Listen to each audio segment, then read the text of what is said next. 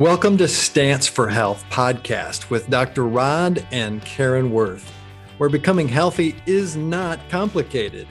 Control your health by focusing on six areas of life that we teach you so you finally have the energy you want have to do what you want instead of being a victim of your age.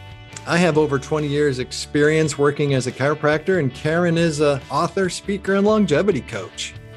We've seen how a tiny change in your habits today can open up your life to a powerful future. Start today and take your stance for health. Welcome to Stance for Health podcast. Today we're going to be talking about loving your heart, or as I was thinking about since we live in Texas, there's a saying called bless your heart. and you know, my my little Aunt Jean used to say, Well, bless their heart. And then if she didn't like them, she would say, Bless their little pea picking heart. I'm not sure what picking peas had to do with your heart, but we want to talk today about some myths around heart disease, around diet, around exercise, because there is a lot of misinformation out there, Dr. Rodney. And it's hard for us to get away from it because it's been the norm for the last 50 years or so. Mm-hmm. The main one that we want to address first is that cholesterol is your heart's main enemy. It's the like the worst thing for your heart. Could you tell us more about that, Dr. Rodney? I see the articles, I see the research, and I I think about the way that that research is performed and that you look at randomized clinical trials and those are actually the standard, the gold standard, right? And yet the way that statin drugs or cholesterol has been portrayed is that according to the doctors and and those that prescribe those particular things for cholesterol are actually listening to lipid experts that are are basing their opinions and their research on an old hypothesis which says that cholesterol is bad, fat is bad, and that those are the enemies of your heart. And that if you look at what that's what that is, that's actually not only it, at the at its very worst, it's hearsay, and at its best, is it's anecdotal, which is the not even considered research. So, do I hear you say that there's somewhat of a double standard as far as the studies on needing to uh, lower cholesterol by by medication or or correcting everything that has to do with the heart with either being on blood pressure medicine or being on statins and that there's other research out there. Right. And so the research that i was telling you about the form of research is actually a way of looking at the material to actually do a randomized clinical trial. One of them took place in england or let's just let's just say it's the Cochrane study, right? Okay. 14,322 patients. And that's a meta-analysis of that study.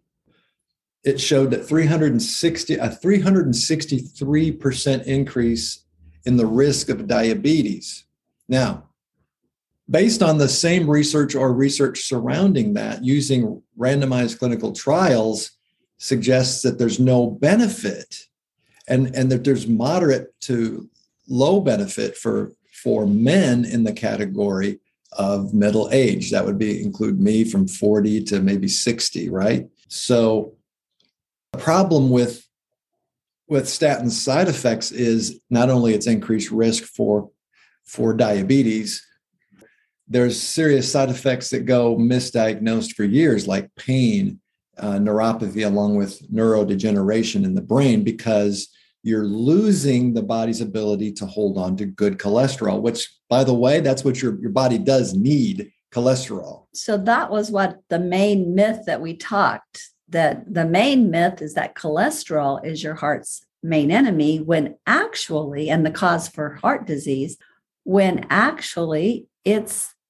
important to have in your body. Yeah it's a myth to say that cholesterol is a leading indicator in heart health when the reality is looks like it's paradoxical it's actually the opposite is true So, if you want to learn more about that, there is a book out called The Great Cholesterol Myth that was put out a few years back. And it is basically saying that cholesterol is a fairly insignificant player in heart disease and that high cholesterol pretty lousy predictor of heart attacks because half the people that are admitted to the hospital with heart yeah. disease have normal cholesterol and there's people out there with elevated cholesterol that have perfectly healthy hearts right so lowering your cholesterol with statin drugs will po- prolong your life. That's a myth.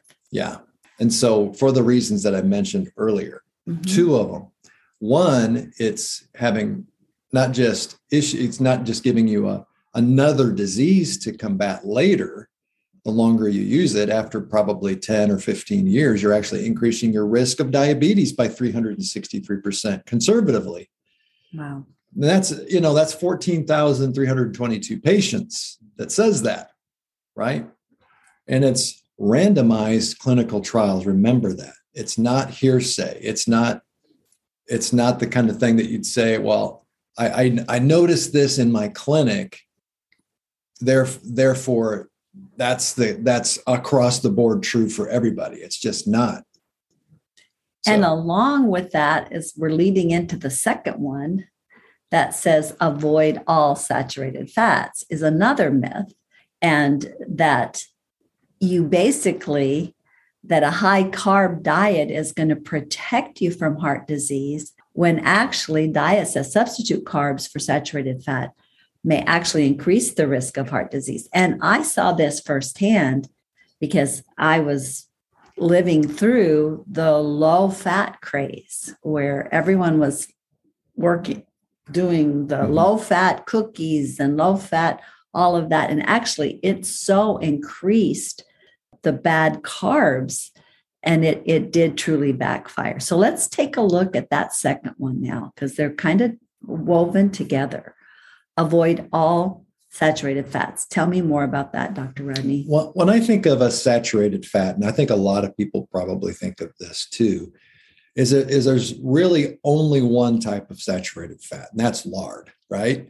Mm. You think immediately you think of lard, and then you think of the the the answer to that was Crisco. I, that's what that's what I grew up with. The reality is is that you you've taken Crisco. What you've done is you've taken a vegetable oil and you've hydrogenated it or dehydrogenated it so it stays as a liquid form, liquid Crisco versus versus it looks like almost like margarine, or mm-hmm. it's the mm-hmm. consistency of that. We find out later that those types of oils are high, are high in omega sixes, which mm-hmm. produces arachidonic acid, which is not healthy for your heart. Exactly, and we're going to explore a whole podcast on the omega 3 to omega 6 ratio and how important that is so that basically that you have to say that when you decrease the, the saturated fat and and the good fats you actually increase the cardiovascular risks and so what is at the root of heart disease if it isn't the saturated fat dr rodney? I look at what happens when how does your body respond to a sense a decreased glucose sensitivity? In other words your body how does it how does it respond to not being able to handle glucose anymore. That's either you're either taking in so much sugar that your body becomes desensitized to it or with increased caloric intake of carbohydrates, you're actually increasing your opportunity for uh, insulin resistance, as well as you look at in just looking at sugar, for instance, it actually gets more easily converted to body fat, right? Right. So the the calorie to calorie, because that's the the whole calorie mm-hmm. thought yeah. of of weight loss does not work because you're eating these high carb foods that are also very processed and have a lot of additives to it, such as the MSG, that then becomes so addictive, your body craves more of it. And then that leads to all of those things. It can lead to the high blood pressure, the insulin resistance you're talking well, about. and the, so the same the same number of calories of carbohydrates versus the number of carb of calories found in a particular fat. You, you have to look at the way your body processes that. There's very little load of good fats on your pancreas and your and the liver does work on that. The liver works on it but it's very it's very easily converted. Omega 3s are very easily converted to ketones. And there's actually a, a lot of evidence to support that that's not creating any resistance at all in your body. In fact it's easier to burn and it's easier to produce the energy that the cell wants which is atp using fat and Good it fats. sharpens your brain. Yeah. It does all of that. You know, we've talked about this before in, in former podcasts. The food coma, quote unquote, after a Thanksgiving meal or a big Christmas meal that was especially not only was the meal carb heavy, but also the desserts or just the comfort foods that we associate with that happy holiday. And so some of this is basically because of the dietary guidelines that we've been given. Yeah, and and they're all 50 years old, and you have to more more, and you actually have to look at how that research that that was funded that says carbohydrates are better for you and seed oils are better for you. Crisco is better for you than lard. Mhm. There's so many more fats out there available that you can use to cook with, namely avocado oil, which is Because very you can stable. fry with it. Yeah. Mhm. And Karen, you could probably you know, talk about those a whole lot more. And we're going to give you those Yeah. in the action steps to blessing your heart. Basically, then, what we have to look at is that what we're doing is if we're going to regain our health and avoid heart disease, we're going to have to change the way we eat. And we're going to talk about that when we talk about uh, action steps to bless your heart. So, myth number three are you ready? Exercise intensely so you can eat what you want to eat and be healthier. Okay.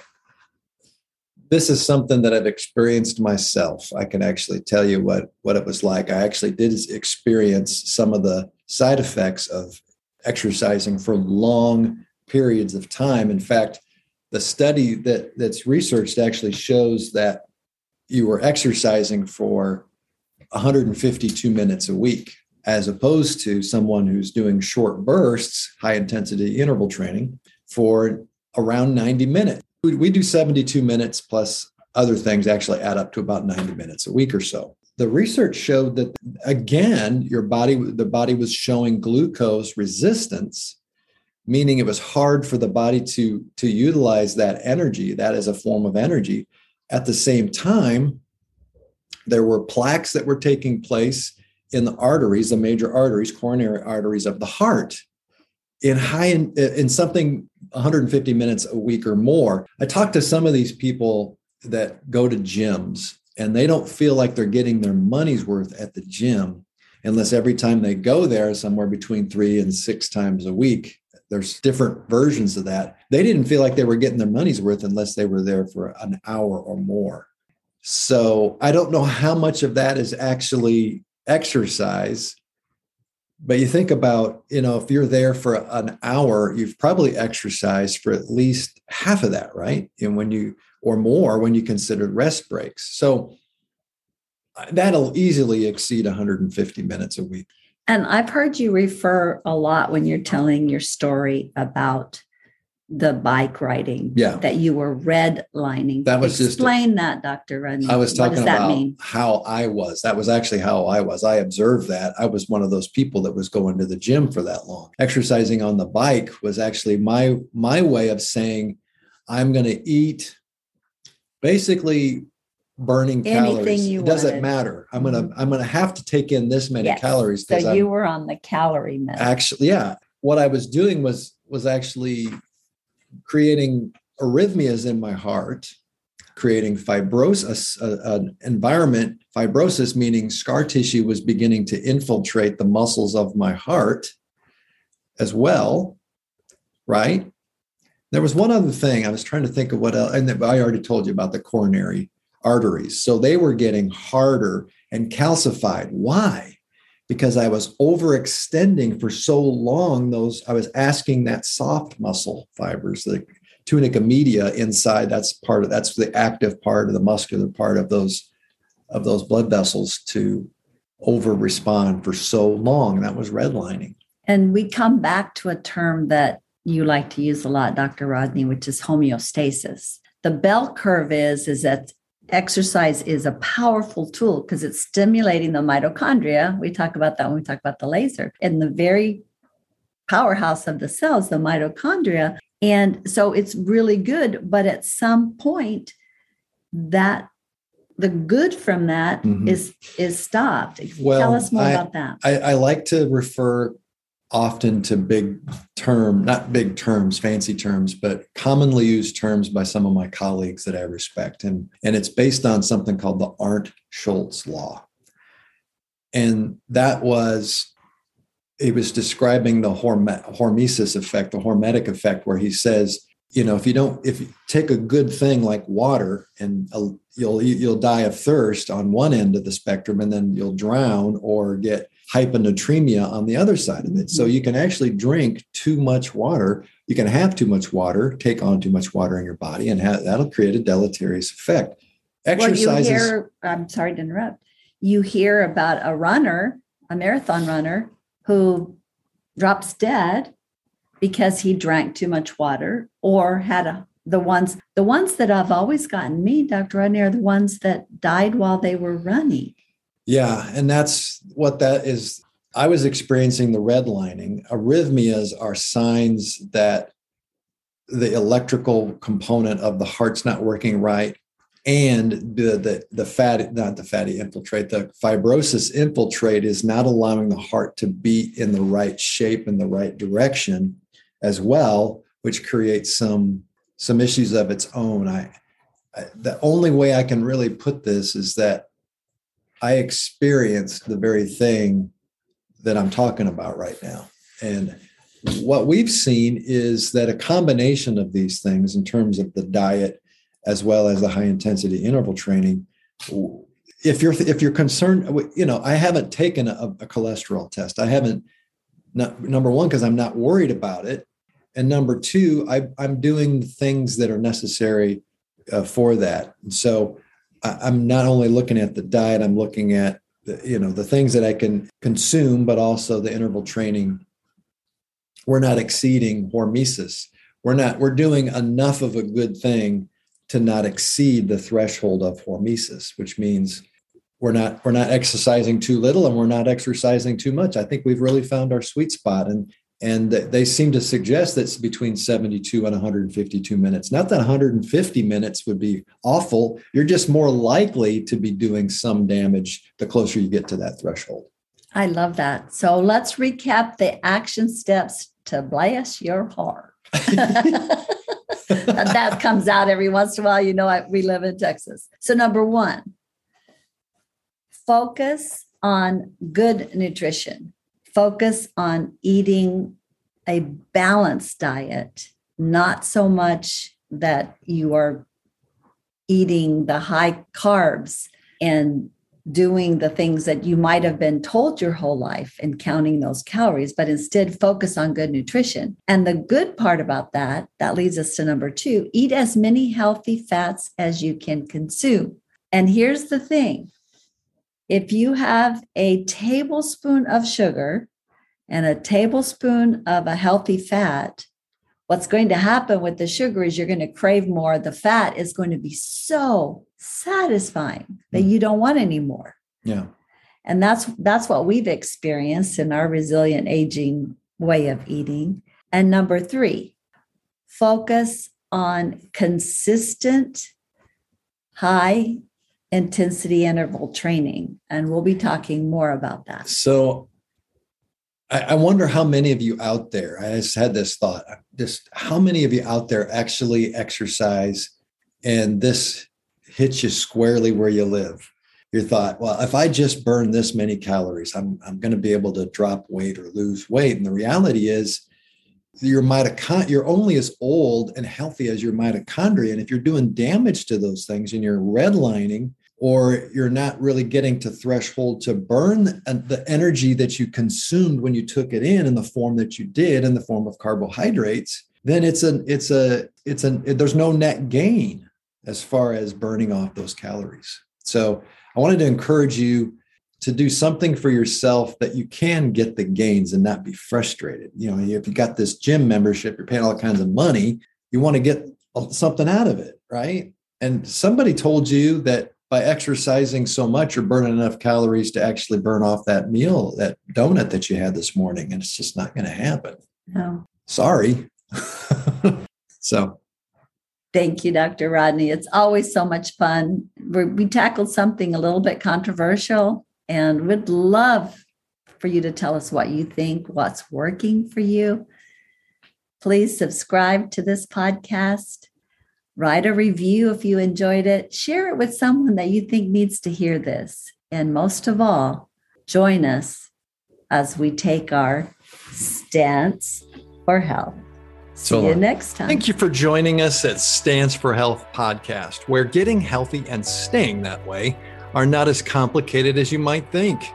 Subscribe now and discover steps and small changes that can increase your energy and open the door to vibrant health and longevity. If this podcast has been helpful, please write a review. We'll see you next time.